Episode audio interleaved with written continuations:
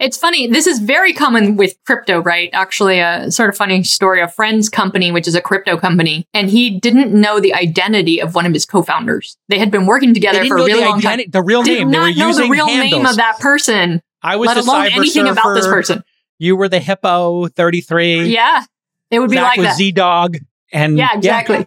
Yeah, we don't know how old we are, genders, location, nothing. Nothing. Social security numbers, nothing. We're just anonymous handles. But That's this so became wild. a problem later because this company actually ended up doing quite well and you know obviously the VCs wanted to know who these people were and that that's where it really came to head. This Week in Startups is brought to you by Squarespace. Turn your idea into a new website. Go to squarespace.com slash twist for a free trial. When you're ready to launch, use offer code TWIST to save 10% off your first purchase of a website or domain. Northwest Registered Agent will form your company fast, give you the documents you need to open a business bank account, and more. Visit northwestregisteredagent.com slash twist to get a 60% discount on your next LLC. And LinkedIn Jobs. A business is only as strong as its people, and every hire matters. Post your first job for free at linkedin.com slash twist. Welcome back to this week's Liquidity Podcast. With me today, I have Elizabeth Yin, co founder and general partner at Hustle Fund, a pre seed fund that invests in software companies. Elizabeth co founded ad tech company Launchbit, which was acquired in 2014 and has a portfolio of 800 startups. Next, we have Mr. Zach Coelius, managing partner of Coelius Capital. Zach is a four time entrepreneur, now seed investor in B2B companies. Zach was an early investor in Mercury, HelloSign, Cruise, and Branch Metrics, uh, the hoodie that Zach has on today.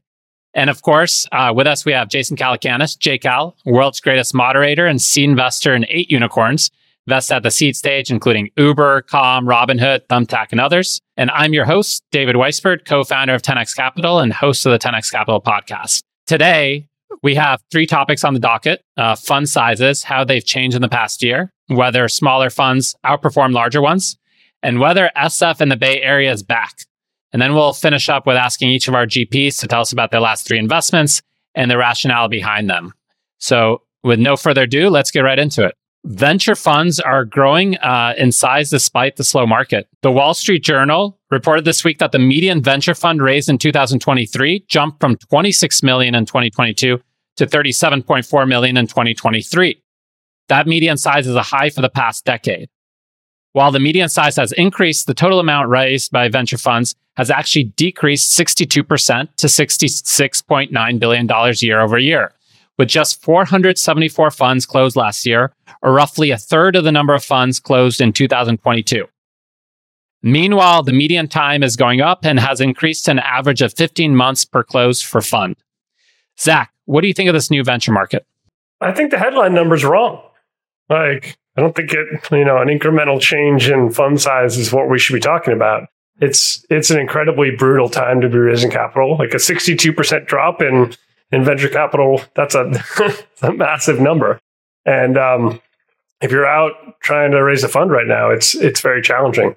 Um, thankfully, I'm glad I don't have to do it uh, at the moment. But um, a lot of my friends who are have been reporting that you know LPs are definitely not in a freely giving mode, um, and it's it's I think it's going to stay that way for a while. I haven't I'm not seeing any changes on the horizon. And, and Zach, you've had friends that have succeeded and friends that have not succeeded in, in raising in the last year. What's differentiated the the haves versus the have-nots? Well, there's a real flight to quality right now. A lot of LPs are are really concerned about sort of the marks in venture. You know, during the ZIRP era, money was free, companies marked up. I mean, literally every six months. I mean, it was, it was the, any idiot with a checkbook in this job looked like a genius. Like we all just like it was the easiest job I've ever had. And so a lot of these funds are sitting on positions that you know, are marked at incredibly high numbers, billions and billions of dollars on paper, when that don't reflect the reality of um, the underlying asset. And so, a lot of LPs are are really concerned about that. And so, because you know LPs aren't rewarded for success, but they're definitely punished for for failure. A lot of them are looking to to allocate largely to well known established managers who've been around for a long time. And that means the big funds with big IR teams, big marketing dollars are able to hoover up a lot of the dollars, and a lot of the smaller, newer funds are, are really struggling. Even though the returns historically have been actually inverted, big old funds don't do as well as small young funds, but a lot of the LPs they're not they're not rewarded for for success. They're just punished for failure. Jason, what are you seeing your fundraising right now in this difficult market? What are you seeing in terms of feedback from LPs? Yeah, um, I would say about 80% of the uh, LPs that we meet with, and I've done over 100 meetings for Launch Fund 4. You can read the deal memo, launch.co slash memo. I'm raising with that 506c uh, public raise. So I can publicly state that I'm raising a fund. It's a really innovative way to do it because people might contact you who you know you wouldn't normally have gotten to. Uh, and there's a lot of retail investors, uh, qualified purchasers, and accredited who want to participate in venture capital who haven't before. So that was a, a nice advantage for us since we have a lot of public uh, facing products like this podcast, This Week in Startups, All In, my Twitter following. So putting that aside, I'd say 80% of them, full 80%, said, We would love to meet with you. Fan of the pod. Just so you know, we are not investing in 2023 or 2024. We are pencils down we need to deal with our denominator problem. Uh, in other words, venture capital is making up a higher percentage of our overall portfolio. Therefore, we have to get it from 25% down to 10% where it belongs, right? Because public equities went down. So, as a percentage of funds, a percentage of their overall portfolio, venture was too high. And then a lot of them are waiting for returns. They may have gotten a little bit frisky as LPs, or they may have been pushed by their existing uh, venture fund commitments to uh, re up quicker. In other words, a venture firm, instead of taking four years to deploy a fund, did it in two during the ZIRP era. Therefore, they came back for Fund Six, Fund Seven, Fund Eight, and they launched a growth fund, and they launched a crypto fund, and they launched a scout fund, and they launched this fund and a late stage fund. And maybe those LPs said, you know what, I don't want to lose my relationship with this brand name fund. So I'm going to do 10 million in this crypto fund, even though I don't really want to or I'm going to put 25 million into this late stage fund, but what I really want is the Series A fund. And so you put all that together. Uh, a lot of you know LPs, if they're working at large endowments, institutions, fund of funds, are basically saying, we need to figure out what just happened.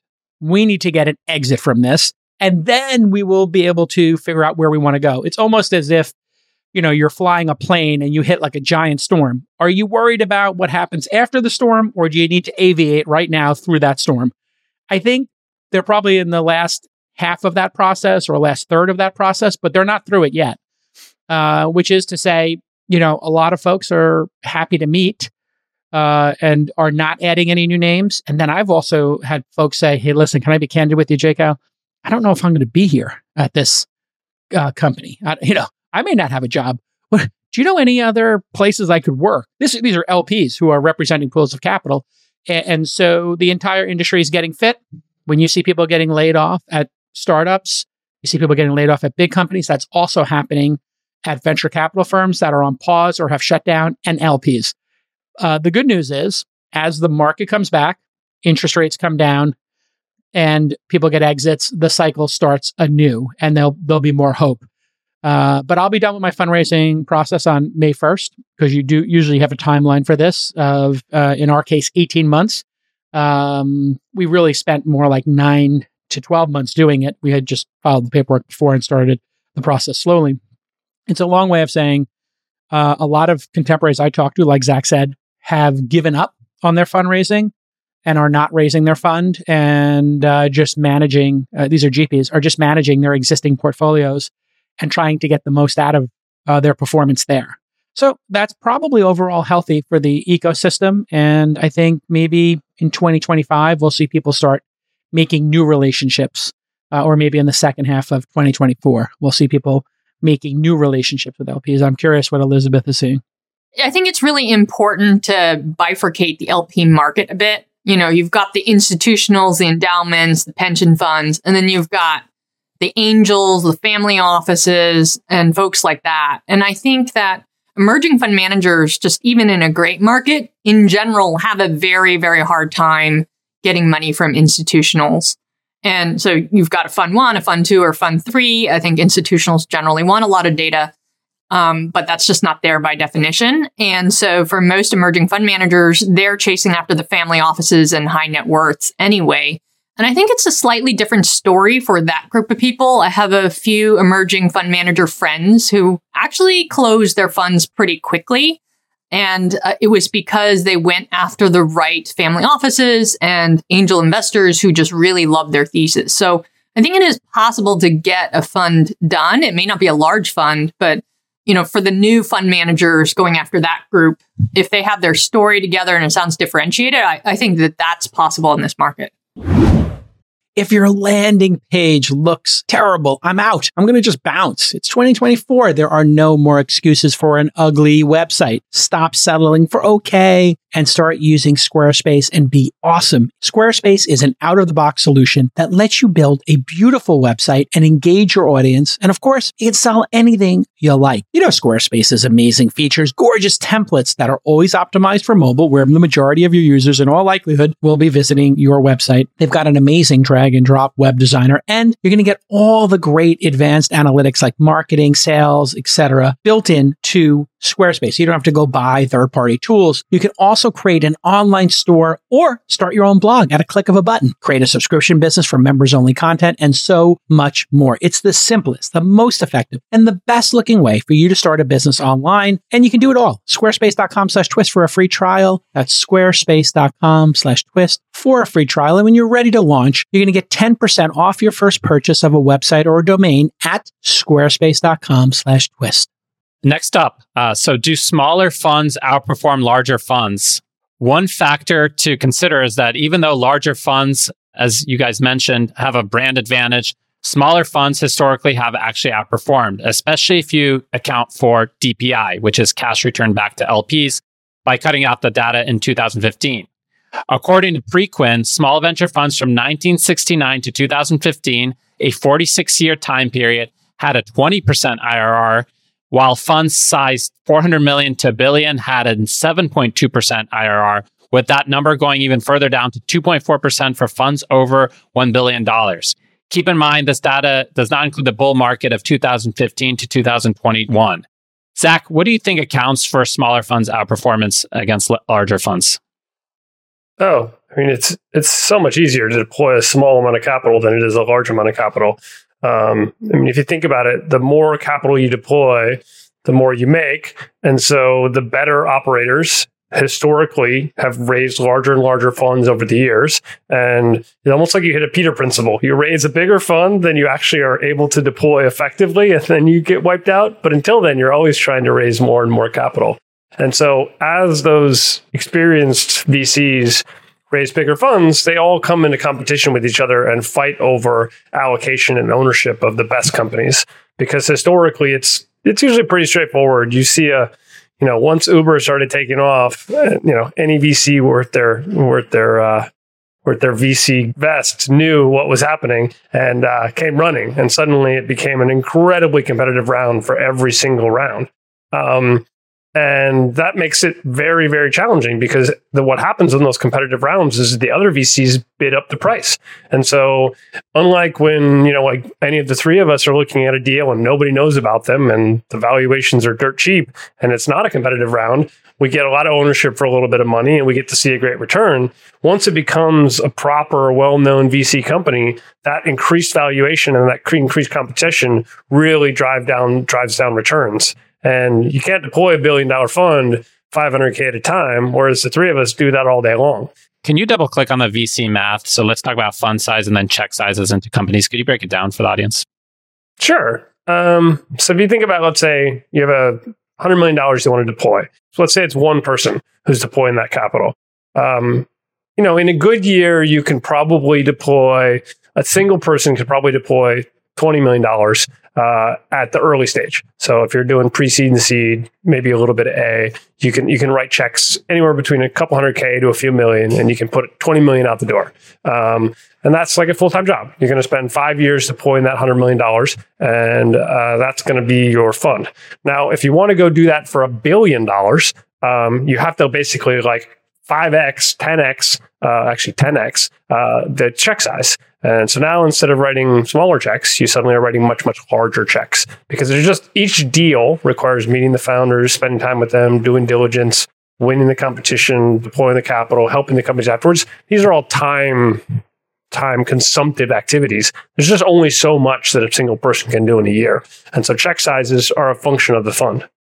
And you're not just deploying in a vacuum, you're deploying uh, when you're deploying 10, 20 million dollar checks, you start to brush up against the Sequoias and the benchmarks of the world.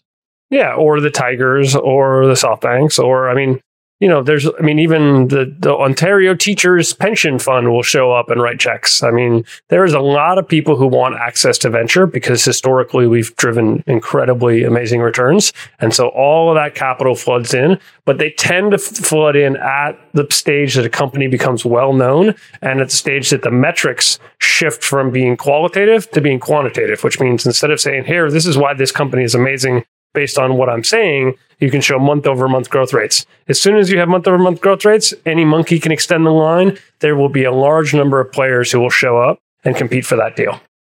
And Jason, what about your portfolio construction? You have one of the most unique portfolio constructions. Can you can you take us through it? Yeah. So uh, just to add to what Zach says, uh, you know, sort of pointed out here, you do as the company becomes more established and more predictable, it's easier to place a bet and then the company becomes more valuable, it's easier to push more money into it. If you've got a billion dollar fund and you're trying to put, let's say, 30 names into that fund, uh, well, that means it's 30 million a name or so. And how do you put 30 million into a company that's valued at 10, 20, or 30 million dollars? You can't buy 100% of the shares. You know, most founders want to dilute 10% or 20%. So then you're left, you know, deploying 2 million, 3 million, 4 million into that deal if you're deploying 3 million, that's 333 deals in a billion dollar fund. It's just not possible uh, for uh, a, a, venture firm. It is possible for uh, somebody who has programs like Y Combinator, 500 Startups, Techstars, or Launch, and what we're doing with Founder University. So we're trying to have enough of a base of companies that we can hit unicorns early. Early in the life of uh, startups, maybe you could predict that one in 100, one in 50, perhaps. And then we're trying to identify in that portfolio, like Brian Singerman does at Founders Fund, which one of those is the winner and deploy half our capital in the fund into the top 20 companies out of the 300 we'll have. So if we have 300 names from our programs in a fund, and that's say $50 million, the last 50, we want to go into the top 15 names uh, from that fund. And that would obviously be 3 million per company, but maybe even we'll reserve 10 or 20 million for the top company. So 10, 20% of our fund might go into the top company.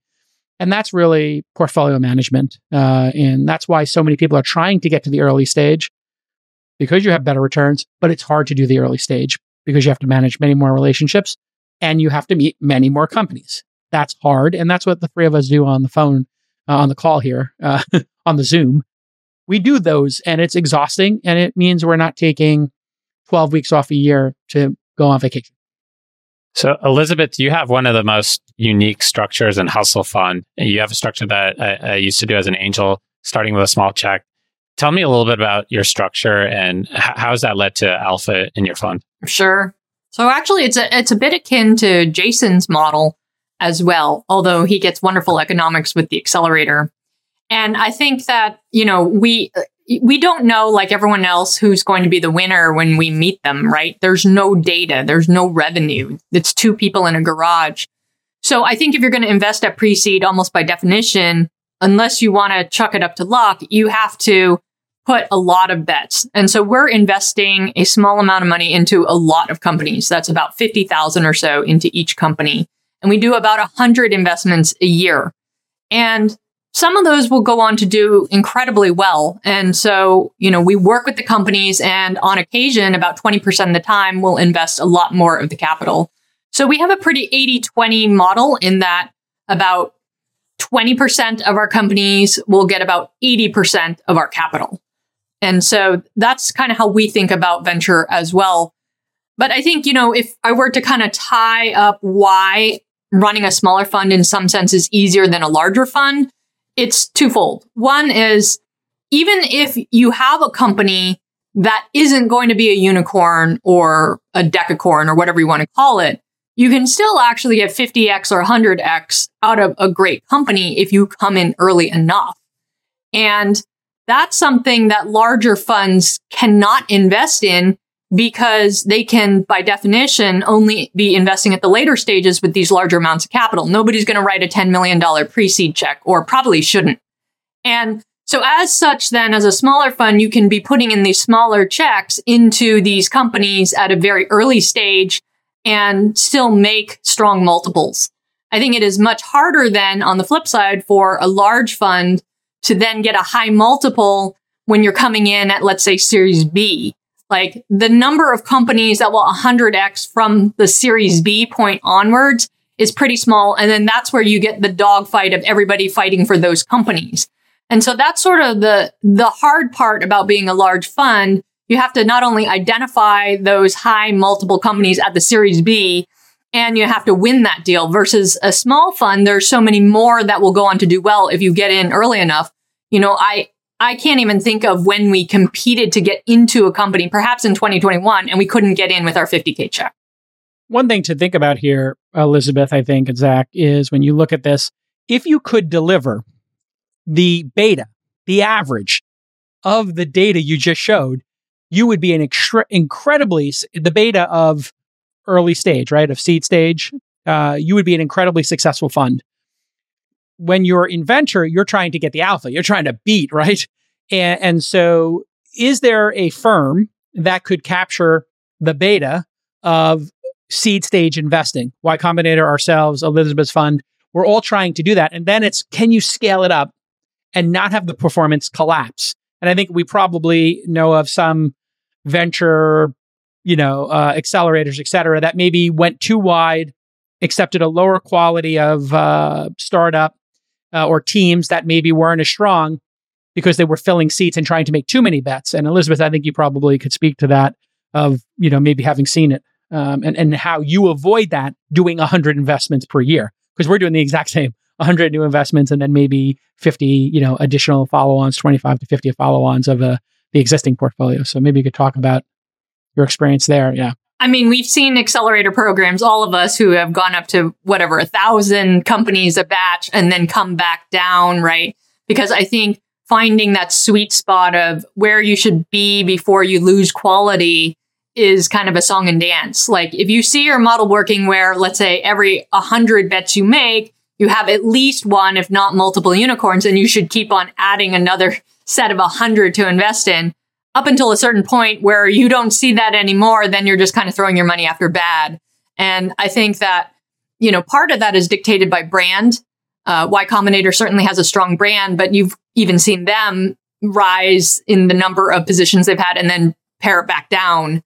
And then certainly other accelerator programs who may not be as well known, you've seen some of them expand and then they they just cannot get that quality anymore. And then at a certain point actually if your quality really degrades then that causes other problems. Like if you can't get that back under control then other VCs won't look at your companies anymore. They stop going to your demo days. People are not excited about it. And then that's just a downward spiral because it means you get worse and worse quality every batch as well.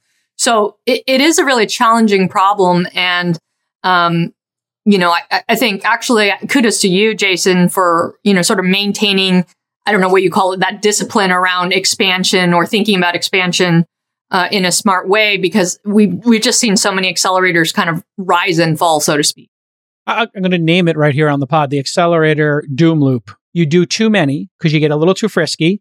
There's a lot of people out there who want to start companies. We we now have 20,000 applications for funding per year. We invest net net net in 100 new startups a year. So when I look at our deal flow coming in, which is about half of Y Combinator's, I think um, Garry said he gets 45,000 now, 40, 45,000 applications. So we're kind of right behind them. They accept 1%. Uh, I think they do 450 startups a year still, 200 something per batch. And we do a fraction of that. We do uh, 25% of what they do. We're 50 basis points of application pool. They're 1%. That kind of, I think, is the right number. Now, let's say you get, you know, you're a new program and you only get 2,000 people applying and you accept 200. Now you're accepting 10%. And probably somewhere between 1 and 2 and 3% is where the doom loop starts. And I think, Elizabeth, you described it. People come to a demo day and they're like, okay, there's six companies in this one demo day that are knockoffs of whatever startups doing great Airbnb, Robinhood, you know, uh, Instagram. There's, there's six uh, apps for group planning of trips, right? We all see that one. There's six applications or there's six startups trying to do, um, you know, split a bill or, you know, whatever the most common things we see, right, Zach, are. And so I think that's when the doom loop starts. So it's, it's, you really do need to take it seriously to be a curator of companies. What I've tried to do, Elizabeth, um, is increase the number of applications and keep it steady how many we're investing in. So we went, since All In got very popular last three years, from maybe 8,000 applications to 20. So it almost tripled two and a half times, but we kept the number of investments the same, which means solo founders. We are very, very rarely invested having solo founders at our, um, in our programs. And then second, we were looking for somebody on the team, that founding team, to have be writing code being an actual developer tech lead, not somebody who wrote code 20 years ago and manages an outsourced team, somebody actually writing code. So hard fought lessons, but as the number of applicants goes up, you can be more selective, which I think is the name of the game. And I think that rough acceptance percentage really resonates with me as well. I think from my time at 500 startups and then also at Hustle Fund, just to share some of our numbers, we see about a thousand applications a month. So 12,000 across the year and we'll take about 100 in the year. So I think you do want to be sort of under that 1% number. Obviously, just a rule of thumb. Who knows what the rough quality is of the applications, but I think if you're above that, then it starts to get a little bit dicey. Zach, you have uh, thoughts on, you know, number of applicants and your pool and, and how you, because you, you have a, you have your own personal network where people bring you, whisper to you startups. Yeah. Yeah. Y- y'all work a lot harder than I do. Um, I can't imagine looking at 20,000 or even 2,000 applications. Yeah, all my deal flow comes from my network. And uh, generally, I find that the deal quality between people I know, founders that I've, I've known for a long time, which is, I think, the vast majority of my, my investments, and then friends who send me stuff, it's a much smaller number of deals. And it's a lot easier to parse through that. Um, it's, uh, yeah, you work too hard over there. In other words, your network does the sort for you. Yeah, so they yeah. they take out 90%. Your friends aren't going to send you something that they're not investing in. Oh yeah, Right. no. So Well, you- they- yeah. or that's really not quality, right? Your friends aren't se- sending you low quality stuff, I would hope. Yeah, even though I ask, I'm generally I'd say send me anything um, that has a competent founder. Generally, people are very very selective of the sort of stuff that they send through. Zach, what are your first pass when you when you get an introduction? What, what are you looking for to decide whether you want to dig deeper? Um, complicated. There's a lot of moving pieces to that, but the first thing is like if I know the founder, generally, you know, it's a different filter. But if I don't know the founder, it's I'm looking for things that are new, which is really hard. There's very few new things in the world. And so, and there's so many companies that I've seen 10, 20, 30, 50 iterations of. And that makes a really easy filter. Probably 90% of the stuff I see is just not interesting. Um, the second area is stuff that I'm actually smart in. Turns out I'm, I'm not, I'm kind of dumb in a lot of spaces. So, you know, I'm not, I'm not particularly good in consumer. Uh, I don't have any ability in bio. I, I'm not a crypto guy. I don't do chips. I try to do, don't do any hardware. So there's a bunch of sort of negative filters that I can get rid of there very, very rapidly. In fact, it's usually the number one way I bow out of a deal, which is like, sorry, I'm an idiot in your space. I can't be helpful here. Um, and then the third one really is like about insight. Like usually there's a secret to the business, some some insight that the founder has has found. It could come in many different vectors, but um, that's that's the one area I spend a lot of time trying to find. Starting a business used to be a pain. You needed a lawyer, there were hidden fees, it was a mess. Now, with Northwest registered agent, it only takes 10 clicks and 10 minutes. Northwest provides everything you need to start and maintain your business. Every LLC, corporation, or nonprofit that Northwest forms comes equipped with registered agent service, a business address, a website and hosting, email, a phone number, and this is all covered by Northwest's privacy by default. Again, your full business identity will be live in 10 minutes and in 10 clicks. So here's your call to action. For $39 plus state fees, they'll form your LLC, corporation, or nonprofit and launch your business in just minutes. Visit northwestregisteredagent.com slash twist today. That's northwestregisteredagent.com slash twist today. What about you, Elizabeth? You guys have a quantitative way to to filter out startups. So what do you look for from a quantitative aspect? Yeah, so we actually have automated uh, rejections as a first pass. So about 50% of our applicant pool gets an automated email response. And then of the remaining 50%, we do go through it, but then we do have, you know, templated responses. Basically, just very quickly at first glance of the idea, is this differentiated? So echoing Zach's thoughts on this, I think differentiation is so important. I think even just from a quantitative perspective, if you're in a very crowded space, your CAC is going to go up. Like if you have to beat out all these people for the same customers, then that's just really challenging because you're going to have to spend a lot of money on that. Not to mention the double whammy is it's also harder to fundraise because every investor has a horse in the race. And so you have a limited pool of people you can raise money from. So that double whammy just makes it really hard. It's nuts to say it can't be done, but I don't really love those dynamics if that's what it is out of the gates, you know, not knowing anything else about the market, the space, the founders, etc. So we pass a lot on crowded spaces. And then I think once we kind of get down to, all right, what is it that we're looking for? Um, highly differentiated ideas, people with an insight in those spaces. And that's kind of where we'll make the bet. And we do just a lot of this in, you know, sort of quick 30 seconds at a time, like just based on the deck, et cetera. We'll do one interview and then we will make the investment if it, if it's interesting. I think it's such a good thread to pull on, which is, is this new? If you're coming in, like I, because of the Robinhood investment, the Calm investment, and the Uber investment being such breakouts that are in pop culture, what happens as an investor, and, and I know Zach and Elizabeth, you have this with some of your lead things. People say, "Oh, I, I, I'm going to build something that's right adjacent to that." So I'm doing Robinhood, but for women, uh, but for Latin America, but for you know this care. I'm doing Uber, but for alcohol. I'm doing Uber, but for you know, literally, I had two different pitches for Uber adjacencies, which were one, you can bring your dog with you, and two, for kids. And I thought, well, those are great ideas. And I just had Dara on this week in startups where he said, and I had this inside information for over a decade anything that's adjacent, when we add it, we're starting with 100 million credit card active accounts, or maybe it's 200 million now. I'm not sure how many active they had the last quarter. So if dogs is a market and, and having dog friendly cars, you're just going to see when you open up Uber, a dog in a car. And it's okay, why would I download another app for something so niche? And so, yeah, you, it has to be something new if it's going to be an outlier. And the truth is, if we were to look at the total number of applicants, Elizabeth said 12, I had said 20, and uh, Garry has said 45. You put those three numbers together, you get 70,000 or something. Then you dedupe them, you're probably at 50,000. I'm guessing, right? So if there's 50,000 people this year with an idea in the seed stage or an MVP or an actual product launched and a team somewhat formed, how many of those actually become unicorns every year? Well, we can look at Aileen Lee's data in her unicorn report. It's, uh, you know, a couple dozen, right? So then the number of unicorns, if it was three dozen would be 36 out of the denominator of 50, 60,000. We actually, we actually know it's one in 2000, right? So it might be a one in 2000 of these application pools are actually destined to become unicorns. And you just have to hit a couple of those. So then you're sorting, I guess, Elizabeth and uh, Zach becomes how good is your sort to find those three dozen unicorns that are created each year? We'll find out. yeah.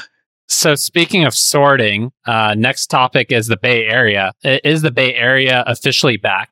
According to PitchBook, Q4 2023, Bay Area startups raised over $12.5 billion versus LA's 4.6 billion and New York's 3.8 billion.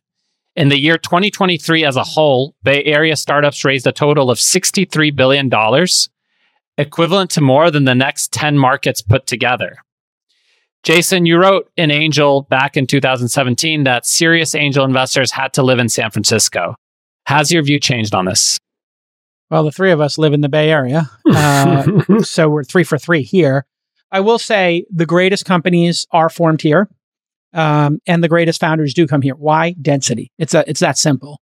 And I have broken the news to my team. We're coming back to in person. So we have a 21 person investment team, and there are three of us in the Bay Area right now and maybe one or two in New York. And so as a company, you know, first level sorting our research and our associates. Uh, we have researchers, analysts, and associates in our stack of um, team members. Th- those can they can work from home because they're doing Zoom calls. But I'm doing something called Founder Fridays every fa- Friday. Myself and Jackie, who runs programs, are getting together with the founders, and we're building programming for all Fridays. And then I said to my team on Tuesdays, we're going to be the other day. So Tuesday, Fridays, we're going to be back in the office or back at one of our legal partners or tech partners who have an event space. And we're going to just start doing things in person. Why would we do things in person? Founders are asking for it. The top founders are asking for more FaceTime with us.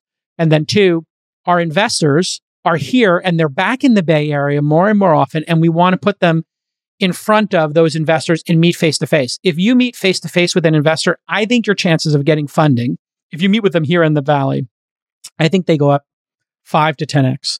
Um, cause, you know, they can then, you know, if you meet with Elizabeth in person, Zach in person after doing a couple of, you know, they can get a really good read on you and tell if you're serious or not. And so I, I am, uh, I believe deeply putting San Francisco aside. I think the, the wider Bay Area is going to come back massively this year, massively. Um, I, I, think also Garry is telling founders he wants the YC founders in like a couple of weeks uh, during the program as well. Um, so yeah, people are coming back. And Zach, you're you're nodding your head. Which date does it take to get in an in person with you? How many Zoom calls uh, do you go on before you get an in person? Ah, sometimes I'll do it on the first one. Um, you know, I think I think a lot of people have shifted to Zoom for the first and sometimes second meetings just because at least for me, I find it a lot easier to tell somebody that I'm not going to do a deal when they don't have to schluck their way over to hang out with me. They don't have to, you know, spend a lot of time and energy. And so five minutes into it, I can be like, look, I'm not smart enough in this category. Here's why. Um, and I can move on. They can move on. It saves everyone a lot of time and energy. I agree with what Jason's saying. Um, you know, San Francisco is still a hot mess and um, it's, better than it was 12 months ago, but it's still very problematic city on many different levels. Uh, the stupidity of our political class is is is unparalleled. In the same Unrivaled. way that San Francisco is literally one of the most unparalleled cities on many levels, the stupidity of the people who run the city is unparalleled. But the Bay Area itself, I mean, the density is just incredible. The number of startup founders, engineers, business development people, HR people, marketing people, I mean, designers. It, the, you can't go anywhere else in the world and get anything close to that.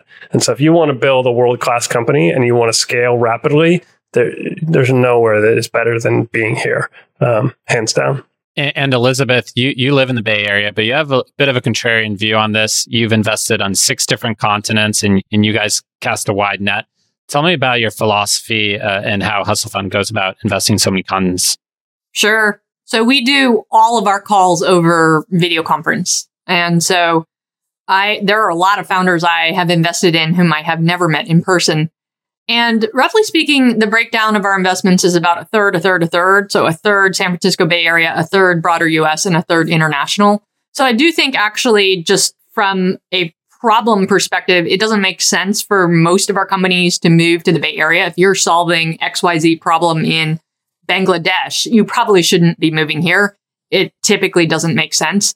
But I would agree with all that's been said that the networks and the density and the knowledge actually is very much tied up here. So I do think there's value in a lot of founders at least spending some time here, even if it doesn't make sense for you to move here personally, because the level of ambition that a lot of founders have around here is very high. And when you see peers who are at that caliber or higher than you, it makes you work harder and it makes you understand what good looks like.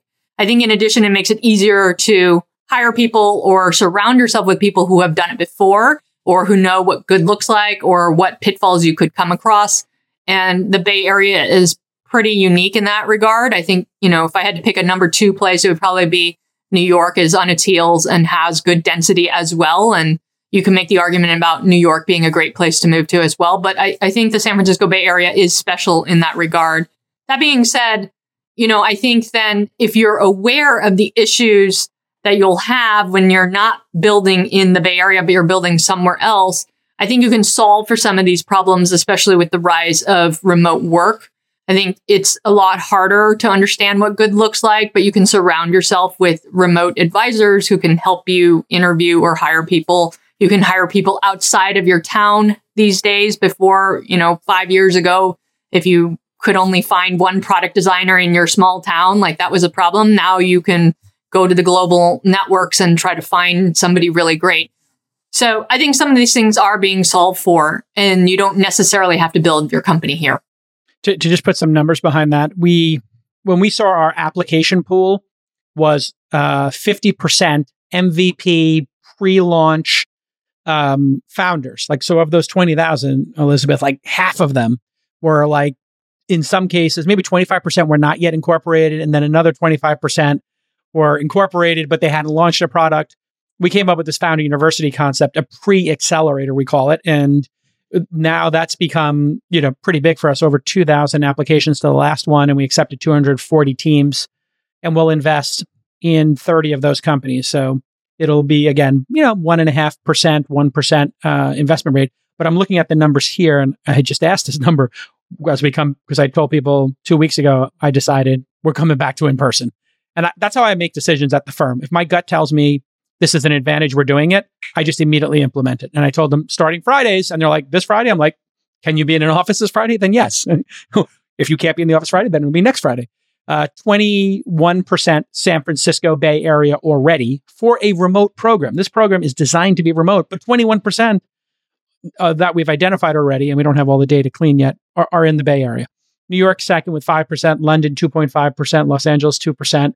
You know, so it, in Toronto 5%. So uh, that was interesting. The UAE 2%, I think, because I've been there, you know. Um, and so there's, and then teams are forming. We had multiple teams who had co founders. I don't know if you guys have had this experience. When they came in for the kickoff for Founder University Cohort 7, um, a number of them had met their co founders in person for the first time. So let's just pause for a second here. Not only are people making investments without ever meeting in person, people are forming companies, working together for a year. These people had worked together for a year, Elizabeth, and there were three of them. They had not met each other in person. They had been working together for a year and they had, fa- uh, had founded a company together and coming to Founder University. And then they met each other for the first time. They didn't know what they looked like in person. They didn't know their personalities. I believe that. I believe and that. I mean, the pandemic crazy, spurred on so much of that behavior, right? Because you couldn't for a while meet in person, but then I think people just latched on and stuck with it. It's so efficient. I need a designer. I want this UX designer as my co-founder. I need a developer co-founder. I'm an idea salesperson. Okay, Zach, how do I put the super team together? Well, I got two people, one's in UAE, one's in Toronto, one's in San Francisco. Let's go. It's funny. This is very common with crypto, right? Actually, a sort of funny story. A friend's company, which is a crypto company, he had a similar situation and he didn't know the identity of one of his co-founders. They had been working together for a really long time. The real did name. Not they were know the real handles. name of that person. I was let alone anything surfer. about this person. You were the Hippo 33. Yeah, it would be Zach like was. Z Dog. And yeah, exactly. Yeah, yeah, we don't know how old we are, genders, location, nothing. Nothing. Social security numbers, nothing. We're just anonymous handles. That's but this so became wild. a problem later because this company actually ended up doing quite well and you know obviously the vcs wanted to know who these people were and that that's where it really came to head but it, they went through several years of very fast growth without anybody really knowing each other I bet you one of them was working at Google full time, you know, on payments or something, and like was doing this as their side hustle. Speaking of hustle. probably I, i'm Yeah. not an investor in this company but this is just what my friend told me It's not surprising that so many of these crypto companies suddenly have a large amount of their funds disappear through mysterious hacks. Um, you hire Insane. anonymous people, and then suddenly all of your funds disappear. Who's surprised? Exactly. What exactly a surprise. Yeah. All right. If you want to build a great company, you're going to need a great team. I always tell people this. You get a great team together, you build a great product, and you delight your users. It's as simple as that. And if you want to hire a great team, you're going to need to find them. Well, where are they? They're on LinkedIn jobs. LinkedIn has over 1 billion users. So that means it is the largest professional network in the world by far. And you can land both active and passive job seekers on LinkedIn jobs because some people, they might have a great job and then LinkedIn introduces your opportunity to them and you get one of those passive job seekers. Of course, you got the active ones there too who are looking for the right match and your company is awesome. So why don't you go post a job right now? LinkedIn also knows that small businesses are wearing so many hats right now and you might not have the time and resources to devote to hiring. So let LinkedIn automate all of that for you. Go post an open role on LinkedIn that puts the purple hiring ring on your profile. That start, and then what you do is you start posting some interesting content about you, how you think, do some blog posts, maybe talk about the news, talk about new products, uh, or what it's like to work at your company, and then watch qualified candidates roll in. And a lot of those will be from your network, your friends, friends of friends, and friends of their friends. And guess what? First job listings on us. Post your first job for free. LinkedIn.com slash twist. LinkedIn.com slash TWIST to post your first job for free. Terms and conditions do apply. So moving on, you guys referenced the the unicorn list. Uh, Aileen Lee of Cowboy Ventures has released her follow up to her massively popular Unicorn Club report 10 years ago.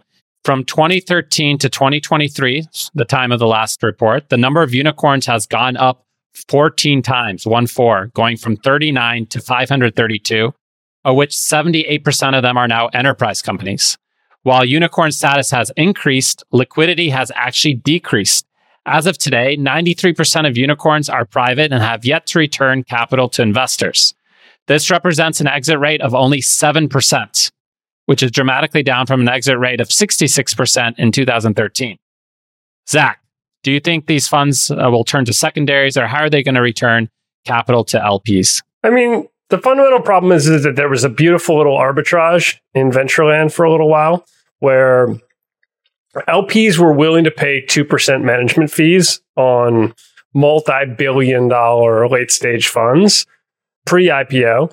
Um, and so managers suddenly had a pretty big incentive to go scoop up that money, get paid a giant fee stream, and then deploy them into these companies.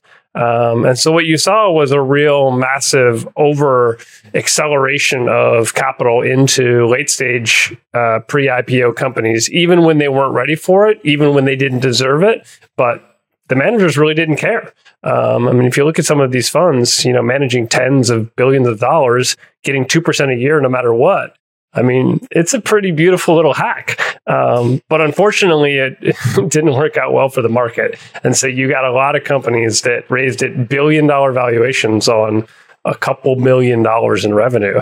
And those are not real companies. They're they're they got a long way to go to be worth a billion dollars by any stretch of the imagination.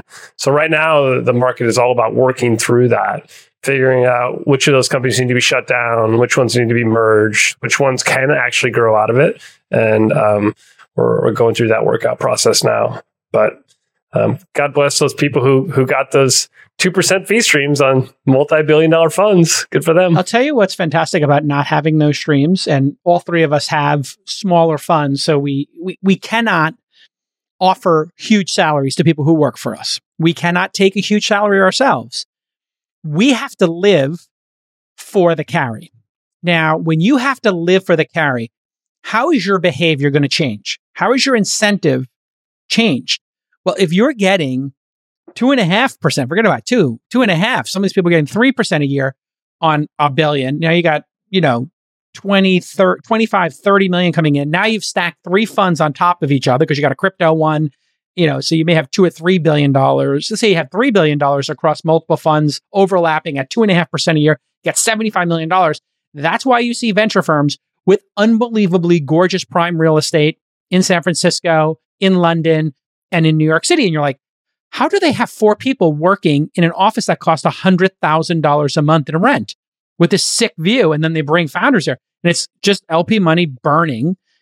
And they get to offer people a million dollar salary or three or four hundred thousand dollar salaries uh, plus carry, who is that going to attract? You know, you might say it's going to attract people who are hungry and you know or are top shelf. I find you have a, a greater chance of finding somebody who's a late stage career person, a late stage venture capitalist who doesn't need money, who wants a cush job, who wants to, you know, get this three or four hundred thousand dollars. They're not hungry enough uh, and they might be optimizing for other things in life, like safety and security, and not upside, right? And, and so I don't know. I, I I I worry myself if we were to have too big of a funds, the entitlement that starts coming from that, right? And so I kind of like being scrappy and living for the uh, carry. And Elizabeth, you've been through many market cycles with 500 startups and Hustle Fund and the fundraising trail. Has expectations around DPI changed over the last decade? Well, I think it depends on the LP, right?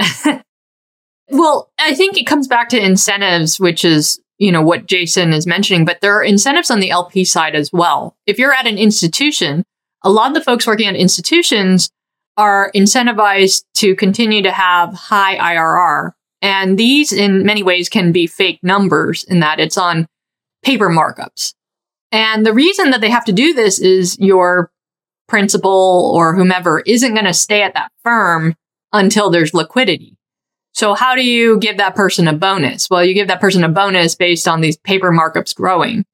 And so it, it creates a weird set of incentives in that, well, paper markups don't necessarily lead to positive, successful, high markups uh, in the end of DPI, right? And so I think that what you see then is the really patient capital, let's say the angels or the family offices, where it's their own money. They don't care about all the fake stuff that happens in between. They care about the DPI in the end. If they are very savvy, they know that, okay, if this firm has a Dropbox, it'll go IPO in 15 years from seed to exit, and that'll be nice. And I'll just wait and get that actual cash. But if you are managing a firm's money, then it could be very different. And so as such, those people may be not patient because that's how they get bonused this year. So it really it depends a lot on the LP. So s- speaking of efficiency, another trend we've seen in the past 10 years is the decline of capital efficiency. Enterprise companies, which previously had a capital efficiency of 26x, have now gone down to 7x um, by the same uh, unicorn report. Elizabeth, you mentioned off camera that you think a lot of great companies will come out of the ZIRP area. What leads you to believe this? Not out of the ZIRP era, from now onwards. And I think a lot of it is because I think these come in cycles. So capital efficiency is a result of how much money you're giving companies. If you give a company a ton of money, I guarantee you they'll find a way to spend all that money. If you give a company very little money, there are going to be a number of founders who will make it work.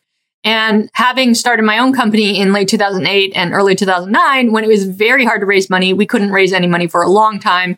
And so many of my friends also couldn't. You learn to be really efficient if you wanted to be a founder and you had to make it work.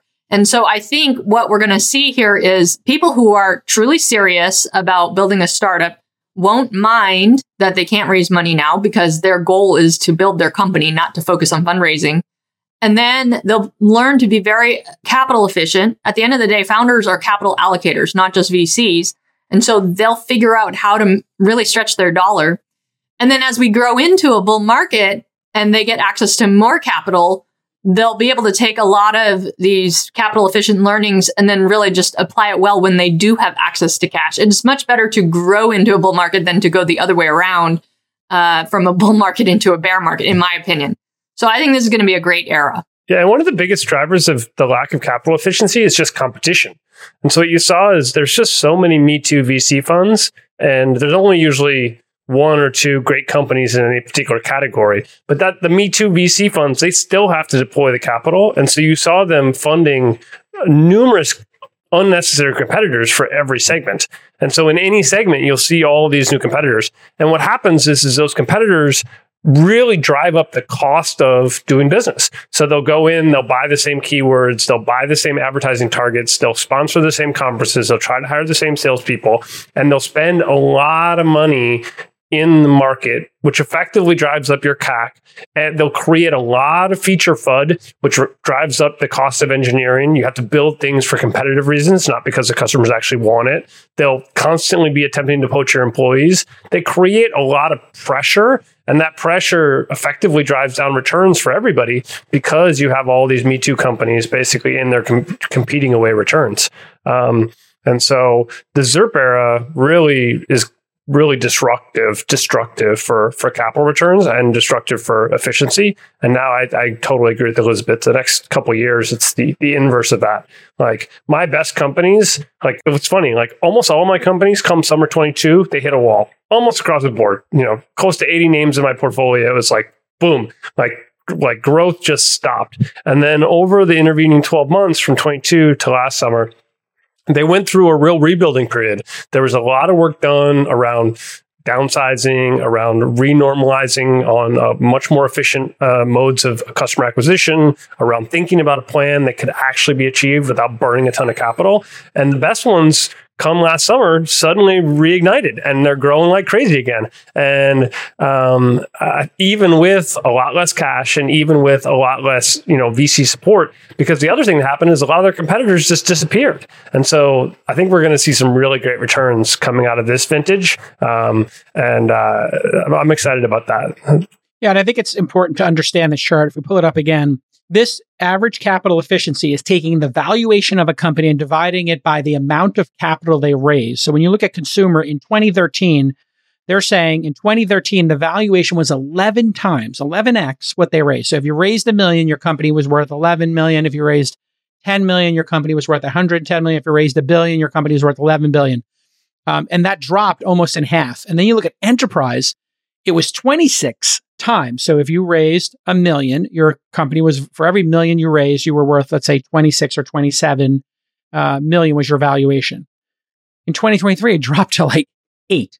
And what this mean, it means is, I think, if I'm interpreting this chart correctly, in 2023, if you raised a million, your company's worth 7 million. In other words, it's a 7x uh, on average. It's not very efficient. The efficiency dropped by 80% in one case, enterprise, and consumer, it, it dropped in half.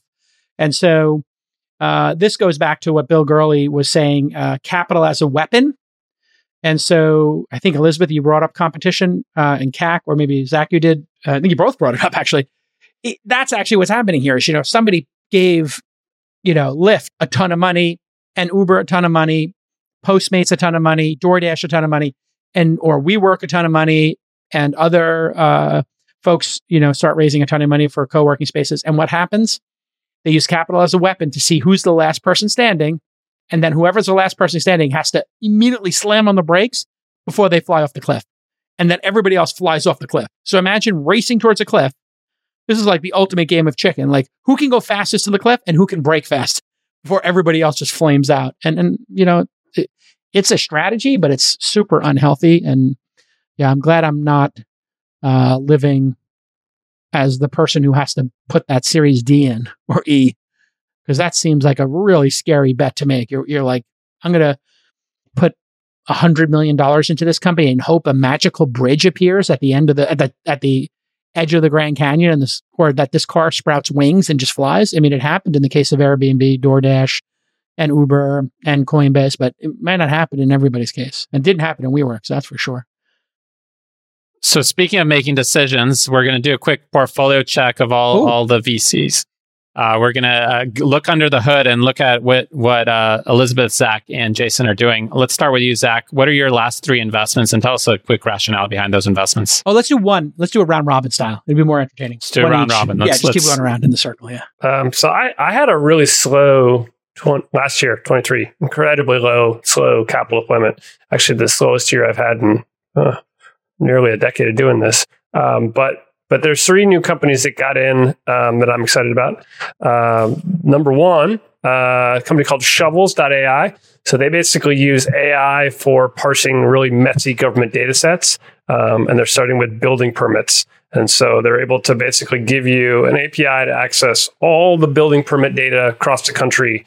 And so if you want to figure out which contractors get their jobs done on time, they can tell you that. They want you want to know how many building permits got uh, given out in San Francisco, they can tell you that. I can tell you it's not very many. Um, basically, they're pretty cool, uh, pretty cool data set. Uh, so if you're if you're working with government data, in particular building building permit contract data, very very valuable. Well, and that data without AI you wouldn't have the ability to process it affordably. As that, mm-hmm.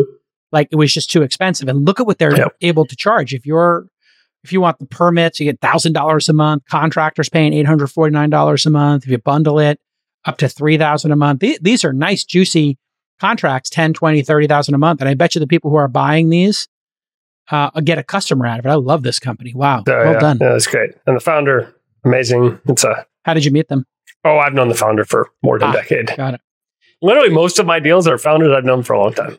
Yeah. Elizabeth, what do you got? Let's go to yours. I'll go with Anadro. So Anadro is started by um, a couple of founders who are serial founders. One of them I've backed before. One of them uh, previously sold his company to Zendesk. for a very successful exit. So they, they've been around the block before and they're looking at what I'd call like sort of the new age energy space. So they work with landlords um, to help them essentially create a, it's a new utility company to help landlords actually even sell electricity to their, to their tenants. And they do this through a couple of ways. One is they partner with other folks in the ecosystem to do solar paneling on these uh, homes. And two, they've built software to do energy matching or so you know nowadays there's all kinds of weird things happening in places like california peak times um, you have you know net 3.0 which is like reducing the price of energy that you can sell back to the grid so they they basically try to optimize all right like what is the best usage and you know any excess energy from the solar paneling they actually run through bitcoin miners and sell the Bitcoin to help with this. So it, it's basically a fintech kind of play in energy. How do you spell it? What's the URL? A N A D R O. I don't think they have a website, but they do ah. have a lot of customers. Stealth. yeah. Stealth. I love That's it. That's cool. My God, you know, when we were going to do this, I had so many companies I was considering, and it's really unfair to uh, all of them that, uh, you know, ha- have to pick. But I'm just going to pick some that I've been using. Um, and this one, Podcast AI, is just some of the fastest product velocity I've ever seen. And so, one of the things we look for as a firm uh, is teams that can move fast uh, and you know get a lot of shots on goal. And this product, this podcastai.com company was some of the fastest iteration. And what they did, and since I'm in podcasting, I understand it. They will really do transcripts, generate chapters, generate the metadata, do ad reads, figure out the viral moments, create a podcast feed. So if you think about, you know, anybody wanting to create a podcast, if you want to create a podcast like this one, uh, liquiditypod.com, if I go to our new website, um, I was able to put up this website for this podcast and immediately it will do, as you can see here, the transcript and you can go through it and you can make clips. It's just mind blowing what AI could do for a podcast here. And this has takes out about, I would guess, 15 hours per episode of post production, production uh, for a podcast. Even just doing the chapters here at the top, which you can, of course, edit. And so I'm really in love with this company. Uh, they went to our founder university, our pre accelerator. They went to our accelerator, and then we did a direct investment in it. And so I think they're super big, cool. Big, big, fan and customer, J Cal. Uh, oh, you're using them for from, your podcast. From one of your, yeah, uh, your, right. your team uh, introduced me, and uh, I think them. they charge five hundred bucks a month. It was like they were had a ninety nine dollar, one hundred ninety nine dollars. Said stop at that. Just five hundred bucks a month. Edward is so good at shipping. Yes. So, yeah. yeah, yeah, He Pretty integrates incredible. immediately. yeah, I've never awesome. seen anything like it, so I'm very excited about this one. Good, Zach. Round robin. Uh, the next one is a company you might know, Jason. Uh, oh. It's company at 23. It was a company called EchoMark. So oh, yeah. um, they're super cool. So what they do is they create an invisible watermark on a document for every single document that uh, a company produces. Let's say you create a press release for your earnings press release, you keep it internally, everyone's working on it, and you you pass it on the company to the people who are working on it. Every single one of them will have a unique invisible watermark that's impossible to read with the naked eye, but trivial to read using AI. And so you'll be able to identify who got that document, when they got that document. And if they leak it, let's say you leak a document, it gets posted, you can figure out who got it. Um, so I'm, I'm super excited about this company. And they're, you know, you can imagine every government document, every, every sensitive document in the world should have this at the core of their business. Um, amazing team. Uh, the the leader is a guy out of Microsoft, Troy, who's like, I mean, he was like just a all star up there, and uh, I'm I'm super bullish on this one. My friend Sky Dayton was involved in it. I too am an investor in EchoMark.com. You can go check it out. And you remember the Supreme Court had Roe v. Wade, uh, just the Roe v. Wade decision being leaked, uh, leaked and yeah. that would have just been caught Yep. Uh, with Echo never going to happen. You you'll you will even if you took a picture of it, like you couldn't yeah. you you couldn't leak a document uh, if it's got Echo Mark on it. So um, lots I'm, of little techniques. Really, really, really bullish cool. about that company. Yeah, me too. Me too. All right, Elizabeth, you're up. Cool. I'll go with Bruin Health. So Bruin Health is actually attacking the mental health space in a slightly different way than perhaps many of the companies we've seen. And um, in particular, you know, as we all know, mental health is a big problem in this country. But a lot of people in a lot of physicians in internal medicine end up with these patients, but they're ill equipped to really deal with it. You know, internal medicine physicians are in high demand. They're constantly running around dealing with literally everything. And mental health is, you know, in its own sort of special bucket. And, and so what Bruin Health does is they actually are essentially a platform to help internal medicine physicians be able to better address their patients who have mental health needs. And so this is um, a tool that is, you know, covered by insurance in many cases, but is, you know, in this case, used by internal medicine physicians. So I really like that that sales cycle. It's a very different channel than how a lot of other companies are attacking this. Yeah, and it's this is what we look for as investors, something new, right? In a and this is a very hard nut to crack. And sadly, um, this is an expanding market. The number of people with anxiety, depression, uh, you know, and, and, taking SSRIs and all this is, is, exploding, and doctors have to deal with this, right? So, yeah, kudos to you on, on this one. I think it's um, really awesome. We've had some success uh, in our portfolio over time with consumer subscription apps, uh, and so Steezy for dance, Fitbod for fitness, Musician for music, Tonebase for music, and Calm for um, mental health and uh, equanimity, sleeping, and meditation. And when we saw this one come to our accelerator, we thought, oh, wow, uh, Duolingo for cooking. And so, what Zest does as an app, and I love consumer apps, is uh, they've gamified learning how to uh, become a great chef. And so, you learn the basics, you take little um, quizzes, and you do little Duolingo style exercises but instead of, you know, doing this to learn a language, it's to learn to cook for your family. And what I love about this team is they did really great product discovery. They took their time to find people um, who wanted to learn to cook or had learned to cook, and they did all these really great interviews with them. Uh, and what they found was there was usually some incident that happened that made them want to be to learn to cook and it's a huge market. Um, and they found that one of the reasons was to save money. People were spending $500, $1,000 ordering food uh, from DoorDash or Uber Eats. Another one was they wanted to get healthier. And another one was they wanted more friends and they wanted more socialization. They wanted to cook for people and have more interaction with people. These are not obvious, uh, you know, consumer um, justifications for learning to cook. And so when I saw them making progress, I was like, you know what? This company is going to figure it out. Um, and so we made a bet on it, and it is um, again back to product velocity, well designed product. I'd never seen anybody do this. How do you learn to cook now? You watch YouTube videos, you watch TikTok, you buy a cookbook. All of that is not actually the best way to do it. Having an app in front of you that's gamified, like Duolingo or Tonebase or Musician, that's actually the best format. It turns out people really do love to pay 60 bucks a year for an app that helps them solve a problem in their life. So I'm really excited about Zest, zestapp.co. Zach, you got another one? Yeah. So the, the last one on my list is a company called Bug Zero, bugzero.com. Findbugzero.com is the URL. And um, this one's fun. Uh, so if you're running enterprise software, large scale, you're running Oracle, you're running big stuff. Um, the bugs that those that come out of those software are often well known, but actually relatively difficult to figure out when, where, how do they affect your particular version. And so what they do is they keep track of all the enterprise software that you're running bring in all the bug reports from all the different um, software providers that you have, and then provide you with a personalized clean view into what needs to be changed, what needs to be updated, what you need to pay attention to, how you need to understand what's going on um, in your software layer. Uh, it's a it's a real pain point if you're operating uh, at large scale, and uh, they have amazing traction, and uh, I'm very excited about the team. That is a cool product. Security is just such a great space, huh? Like you, people always really going to make money in security.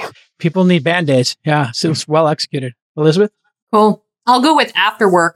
So at Hustle Fund, we run a lot of events. You can go to goafterwork.com.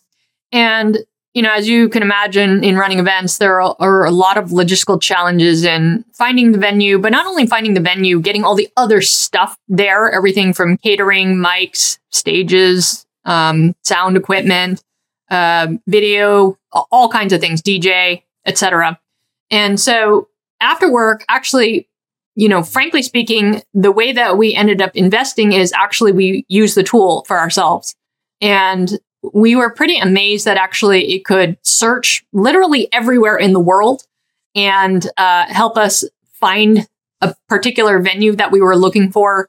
And I think in particular, it takes out some of the little manual bits. Like if you find a venue normally through internet searching, you have to write to them, you have to email them, get a quote, and all this other stuff. You can submit like 20 quotes pretty quickly with this just by clicking, you know, one click here and there.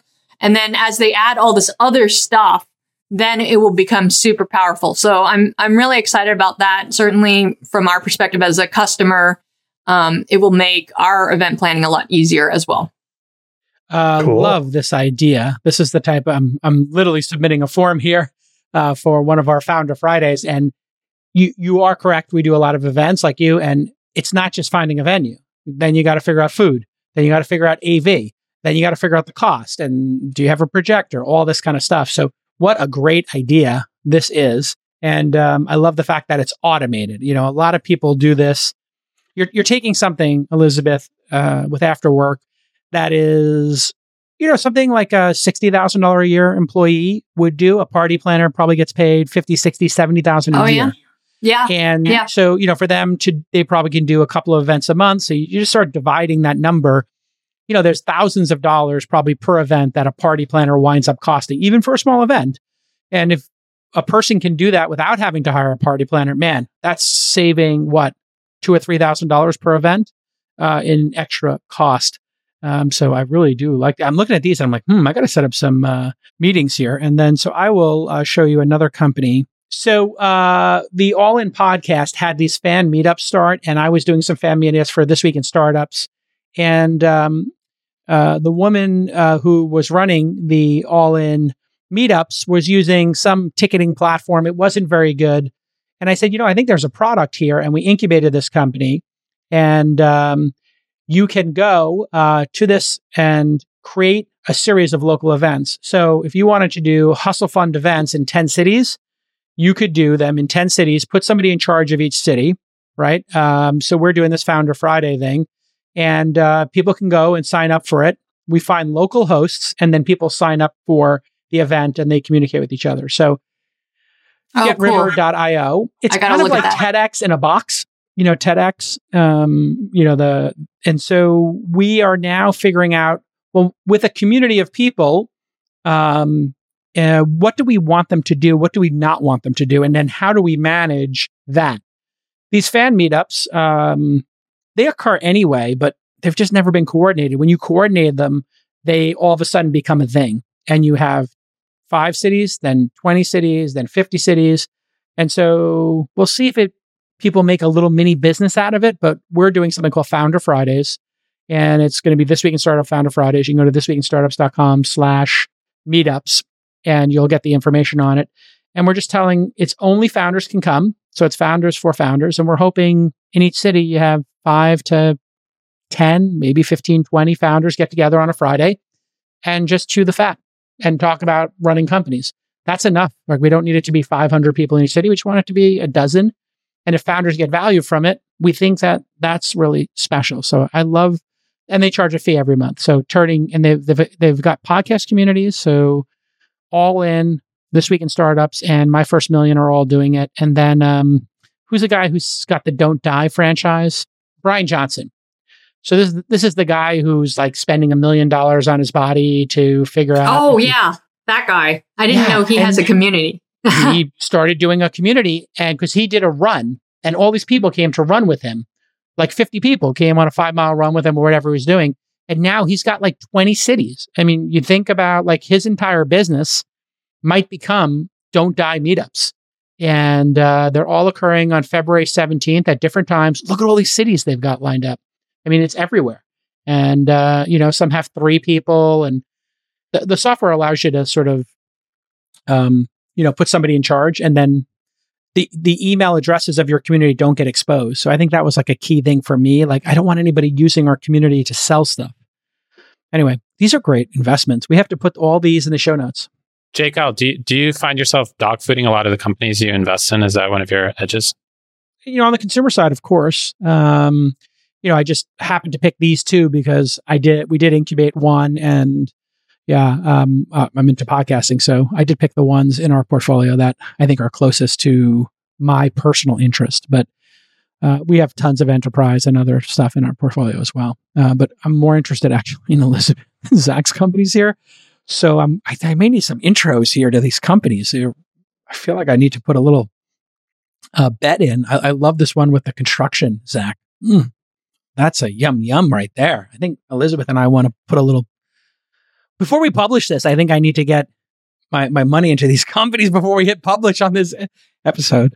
Well, on that note, uh, we could wrap. Uh, this has been a f- phenomenal uh, episode uh, for Elizabeth Yin, co founder and general partner of Hustle Fund, Zach Coelius, managing partner at Coelius Capital, Jason Calacanis, world's greatest moderator uh, and founder of Launch. And this is David Weisburd, co founder of 10x Capital, signing off. Hey, everybody. I talk to a lot of founders here on This Week in Startups and as an investor, and they tell me the same thing over and over again. They want two things from me more FaceTime and money. they want me to invest in their companies and they want to spend time together. So, we've been working here on a new meetup program. We call it Founder Fridays. And Founder Fridays are an event by founders for founders. This is an event that is hosted in cities by people like you. If you're listening to This Week in Startups, you're a founder.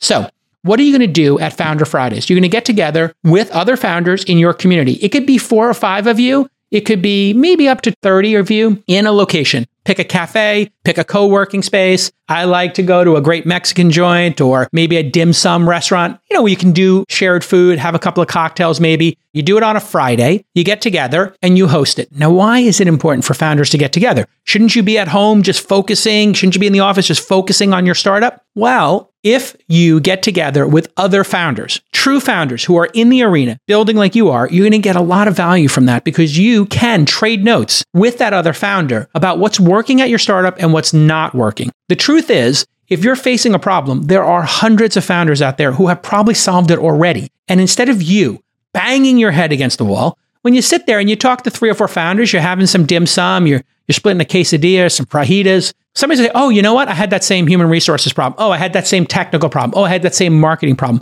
And they might tell you about a tool or a service that'll solve that problem for you. This happens over and over and over again when I do Founder Fridays with our portfolio companies. Now we're going to give you that same experience. But here's what I need you to do I need you to host this in your city. So you're going to go to thisweekinstartups.com slash meetups. That's it. And you'll see a landing page where you can sign up and you can say, I want to host in my city. Now, your city may already be hosting, so you can just join that person. And what if you go to this event and you learn some go to market strategy that 10x's your growth. That might unlock funding. Or you might be talking to somebody and they say, Hey, I'm a marketplace too. I'm not a competitive marketplace. Your marketplace is for used cars. My marketplace is for hairstylists, whatever your jam is, whatever you're working on. But they give you some technique that you didn't know about to increase your supply side or get more demand in your marketplace and you 10x your business. I see this happen all the time. And founders are like mutants, right? And I'm like Professor X here. I'm trying to put on Cerebro and find all the founder mutants in the world and then have you get together and do your own little meetup. And here's what you're not going to have to deal with. You're not going to have to deal with a bunch of service providers trying to sell you software or services. And you're not going to have to sit through a bunch of passive speakers. You can listen to This Week in Startups and get the greatest speakers in the world on your own time. And you're not going to have to pay for a ticket to a conference or get on a plane or fly somewhere. No, this is about having an intimate experience with five, ten, maybe two dozen other founders in your city please go to thisweekinstartups.com slash meetups if you are a founder. This is for founders by founders only. If you are not a founder, this event is not for you. You can start your own meetup for lawyers, accountants, recruiters. This is for founders by founders. We vet everybody to make sure you're a founder. And if you host it, it's a non commercial event. Our first Founder Friday will start on February 2nd. So please mark your calendars, and we're going to do these on a rolling basis. You can join an existing meetup if it's already occurring in your city, or you and uh, one or two other founders can start your own. We're using a wonderful piece of software that we've invested in called River. You can sign up for a River account just by going to thisweekinstartups.com slash meetups. We've already got hosts and attendees lined up in San Francisco, New York City, Toronto, Los Angeles, Las Vegas, London, and even in India. So this is your chance to connect. And if you didn't hear your city named, you can start your city. Go to thisweekinstartups.com slash meetups.